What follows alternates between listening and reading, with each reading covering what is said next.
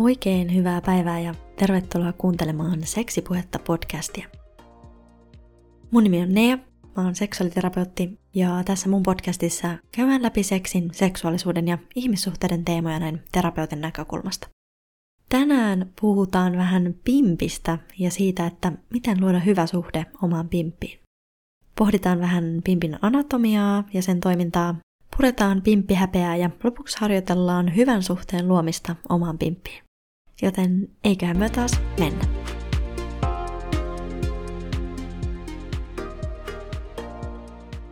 Lähdetään liikkeelle siitä, että käydään lyhyesti läpi, että mitä pimpillä tässä nyt tarkoitetaan. Haluan heti alkuun sanoa disclaimerina, että kun puhutaan pimpistä ja anatomiasta, niin puhutaan tässä nyt siis tosiaan syntymässä naiseksi määriteltyjen henkilöiden sukuelimistä. Muistuttaisin myös, että fysiologiset seikat ei määrittele kenenkään sukupuolta. Pimppi tai pillu tai vulva, mitä nimeä kukin nyt tykkää käyttää, tarkoitetaan tässä nyt siis naiseksi syntymässä määritellyn henkilön sukuelimiä. Usein pimpin anatomiasta puhuttaessa jaotellaan ulkoiset ja sisäiset sukuelimet. Sisäiset sukuelimet koostuu siis munasarjoista, joissa myös munasolut majailee, munan johtimista, kohdusta ja emättimestä. Ulkoiset sukuelimet koostuu sitten häpykummusta, klitoriksesta tai oikeastaan sen näkyvä osa on vaan se klitoriksen pää ja ns. klitoriksen huppu, häpyhuulista ja emättimen aukosta. Klitoriksestahan on siis näkyvillä vain hyvin pieni osa ja kokonaisuudessaan klitoris levittäytyy lantioon ja sen ainoana ja tärkeänä tehtävänä on tuottaa nautintoa. Häpyhuulet, joita löytyy ulkoiset ja sisemmät, on yksilölliset ja tavallisesti epäsymmetriset ja eri kokoiset. Esimerkiksi toinen häpyhuulista voi roikkua alempana kuin toinen. On hyvin tavallista, että sisemmät häpyhuulet voi olla isommat kuin ulommat. Häpyhuulia on hyvin eri mallisia ja värisiä ja kaikki on ihan yhtä ok. Emättimestä nostaisin ehkä tässä yhteydessä esiin sen, että emätin on pehmytkudosta, yhdistää ulkoiset sukuelimet ja kohdun. Emätin on litteä ja aikuisella ihmisellä sen pituus on noin 6-12 cm. Suurimman osan ajasta emättimen seinät on siis litteinä toisiaan vasten. Tuntoherkimmät alueet emättimessä sijaitsee noin 3-4 cm syvyydessä siitä emättimen suulta, jossa on paljon hermopäätteitä. Syvemmällä emättimessä on siis verrattain vähän tuntoa. Emätin on hyvin joustava, eli se puristuu sormen tai esimerkiksi tamponin ympärille, mutta puolestaan myös joustaa niin, että emättimen mahtuu sitten vaikkapa seksilelu tai penis. Emätintä voi ennäs supistella tai puristaa lantiopohjalihasten avulla. Mun näkemyksen mukaan myös emättimestä puhuttaessa sellainen tiukkapillu, löysäpillu keskustelu on vähän vääristynyt. Emätin laajenee kiihottuessaan, eli ennäs tiukkapillu korreloi usein siihen, että seksikumppani ei ole riittävän kiihottunut tai että lantion pohjalihakset on jännittyneinä. Esimerkiksi siksi, että seksitilanne jännittää tai jokin seksissä tuntuu esimerkiksi epämiellyttävältä. Kuten todettu, emätin on joustava lantionpohjalihasten ympäröimä, joka ei mitenkään enää kulu tai veny käytössä. Koska keho elää ja muuttuu jatkuvasti, esimerkiksi ikääntyminen, mahdolliset synnytykset ja muutokset hormonitoiminnassa voi luonnollisesti vaikuttaa kehoon ja sen muutoksiin. Jokaisen sukuelimet on yksilölliset, joten muistuttaisinkin, että nautinnollisen seksin kannalta tärkeää on seksuaalinen halu ja riittävä kiihottuminen, ei se, että millaiset kenenkin sukuelimet on.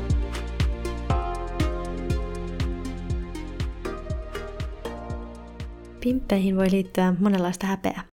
Häpeä voi liittyä esimerkiksi just pimpin ulkonäköön tai toimintoihin, kuten vuotoihin tai vaikkapa tuoksuihin tai makuihin liittyen. Häpeä voi osaltaan olla luomassa pimppeihin liittyvät haitalliset asenteet, normit ja yleinen keskustelu. Ollaan puhuttu aiemmin muun muassa pimpin ulkonäön arvottamisesta ja normien purkamisesta keho- ja seksuaalisuusjaksossa, jossa korostin, että on hyvä kyseenalaistaa sitä, että millaisia ihanteita tai normeja liitetään sukuelimiin. Ja että olisi tärkeää muistaa, että sukuelimiä on ihan yhtä monenlaisia kuin meitä ihmisiäkin on. Kaikki on ihan yhtä ok. Nämä pimpin toimintoihin, kuten vuotoihin liittyvät häpeä voi näkyä esimerkiksi sellaisena menkkahäpeänä, että menkat olisi jotenkin asia, mitä pitäisi hävetä tai piilotella, tai että menkkaveri olisi jotenkin ällöttävää ja näin edelleen. Tätä menkkahäpeää ylläpidetään edelleen mun näkemyksen mukaan muun muassa kuukautissuojien markkinoinnissa, jossa tämä menkkaverikin näytetään sinisenä. Tästä menkkakeskustelusta ja muun muassa menkkaverosta, eli kuukautissuojien korkeammasta alvista verrattuna muihin terveystotteisiin, voisi puhua ihan oman jaksonsa verran, joten ei mennä tässä siihen sen enempää. Kuukautisvuoto, kuten myös muutkin pimpin vuodot, kuten valkovuodot, on täysin luonnollinen osa pimpin elämää. Myös pimpin tuoksuilla on tärkeä tehtävä. Ne kertoo pimpin hyvinvoinnin tilasta ja toisenaan ne voi kertoa myös esimerkiksi erilaisista tulehduksista. Hygieniasta on toki tärkeää ihan jokaisen pitää hyvää huolta, mutta on hyvä tietää, että pimppiä ei esimerkiksi tulisi pestä saippualla, vaan vesipesu riittää. Halutessaan voi toki käyttää pesuun tarkoitettuja erilaisia intiimipesuaineita. Emätin kuitenkin puhdistaa itse itsensä juurikin tämän valkovuodon avulla.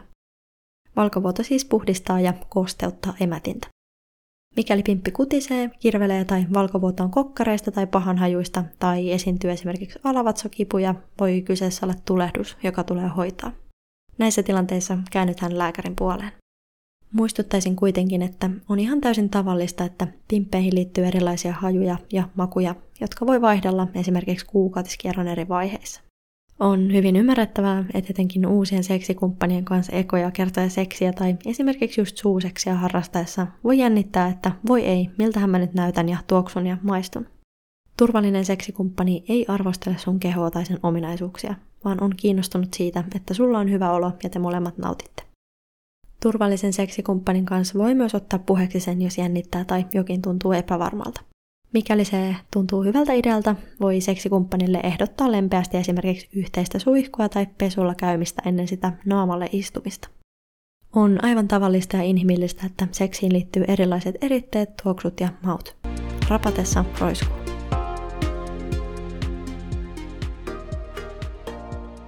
Se suhde omaan pimppiin voi tuntua vaikealta esimerkiksi aiempien kokemusten, kasvatuksen, haitallisten normien ja asenteiden, tulehdus- ja tai kiputilojen, pimppiin tai sen toimintoihin liitetyn häpeän vuoksi tai satuttaneiden seksuaalisten kokemusten tai seksuaaliväkivallan vuoksi.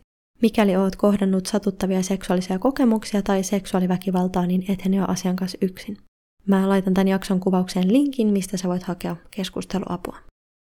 Toisinaan suhdetta pimppiin ja myös seksistä nauttimista voi vaikuttaa erilaiset yhdyntäkivut. Yhdyntäkipujen syy on aina myös hyvä selvittää. Yhdyntäkipuihin voi olla monia syitä, esimerkiksi riittävän kiihottumisen puute tai se, että haluaako edes seksiä sen seksikumppanin kanssa, tai kuivat limakalvot tai erilaiset kiputilat, kuten vulvodynia tai vaikkapa endometrioosi. Vulvodynialla tarkoitetaan siis vulvan alueen kroonisia yli kolme kuukautta kestäneitä kiputiloja, joissa kipua voi esiintyä ulkoisten sukuelinten tai emättimen alueella joko kosketuksessa tai ilman kosketusta. Endometrioosilla tarkoitetaan puolestaan kohdun limakalvon sirottumatautia. Endometrioosissa kohdun limakalvon kaltaista kudosta esiintyy kohdun ulkopuolella, tavallisesti vatsakalvon pinnalla pikkulantiossa, emättimen ja peräsuolen välissä tai munasarjojen pinnalla. Laitan jakson kuvauksen linkit, mistä sä voit käydä lukemassa lisätietoja liittyen vulvodyniaan ja endometrioosiin. Pimpiin voi liittyä myös erilaista epävarmuutta, esimerkiksi just sen ulkonäköön tai hajuun tai makuun liittyen, mikä voi näkyä esimerkiksi niin, että voi olla haastavaa olla alasti vaikka seksikumppanien edessä tai on vaikea antaa itselleen hellyyttä tai nautintoa tai ottaa sitä vastaan muilta. Oma pimppi voi mahdollisesti tuntua myös vieraalta, eikä sitä tai suhdetta siihen ole välttämättä tarvinnut sen kummemmin aikaisemmin miettiä. No, mitä sitten tehdä, jos suhde omaan pimppiin tuntuu vaikealta? Mä näkisin, että koskaan ei ole liian myöhäistä alkaa tutustumaan omaan pimppiin ja luomaan hyvää suhdetta siihen. Elämään mahtuu ihan tosi monenlaisia käänteitä ja tapahtumia ja muutoksia, joten omaan kehoon ja myös seksuaalisuuteen on hyvä tutustua uudestaan ja uudestaan niiden muutosten mukana. Mikäli se suhde omaan pimppiin tuntuu just nyt haastavalta, voi olla hyvä lähteä liikkeelle itsemyötätunnon herättelystä. Hyvin usein me puhutaan itselle tosi rumasti ja ollaan kovin armottomia itseä ja omaa kehoa kohtaan. Myötätuntoista suhtautumista itseen voi kuitenkin harjoitella. Sä ja sun keho ansaitsette tulla hyväksytyksi just sellaisena kuin olette. Sä oot lempeyden ja nautinnon arvoinen. Mikäli se myötätunnon osoittaminen itselle tuntuu haastavalta, voit kokeilla kuvitella itsesi lapsena. Tässä voi auttaa esimerkiksi jonkun lapsuuskuvan katsominen. Mitä sussa herää, kun katsot itseäsi pienenä? Ansaitseeko hän myötätuntoa, hellyyttä, hyväksyntää? Puhuisitko hänelle samalla tavalla kuin puhut itsellesi? Arvostelisitko sä hänen kehoa? On hyvä muistaa, että sussa elää edelleen toi sama pieni tyyppi. Sulla on valta alkaa antaa itsellesi sitä hyväksyntää, ihailua, empatiaa ja rakkautta, jota sä ansaitset tai josta sä oot ehkä mahdollisesti jäänyt aiemmin vaille. Mikäli sen pimppisuhteen haastavuuden takana on toisten ihmisten ikäviä kommentteja tai arvosteluja, voi olla hyvä alkaa kyseenalaistaa niitä. Pitääkö nämä kommentit paikkansa vai voisiko olla, että siellä taustalla on toisen ihmisen ajattelemattomuutta tai omaa pahaa oloa? Millaisia normeja ja ehkä vääristymiä näiden kommenttien taustalta voisi löytää? Mitä sä itse ajattelet kehoista ja pimpeistä? Mistä sä voisit lausua kiitoksen omalle pimpille tai keholle? Ollaan puhuttu enemmänkin tuosta kehosuhteen huoltamisesta ja rauhan tekemisestä oman kehon kanssa juurikin keho- ja seksuaalisuusjaksossa, jossa mä tarjoilin muun muassa harjoituksen pimppiin tutustumiseen peilin avulla. Joten jos et ole vielä kuunnellut sitä, niin käy kuuntelemaan sieltä lisää aiheesta.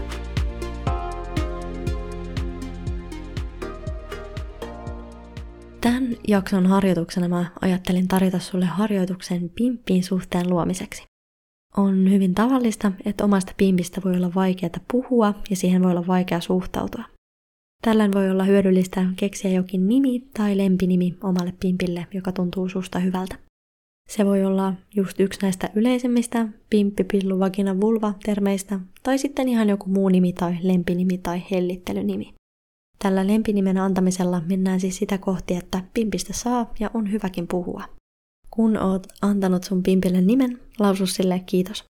Kiitos siitä, että se mahdollisesti tuottaa sulle nautintoa. On mahdollistamassa sun kehon toimintoja. On osa sun kehoa ja seksuaalisuutta. Jos se tuntuu hyvältä, voit mahdollisesti sanoa myös jonkun kehon.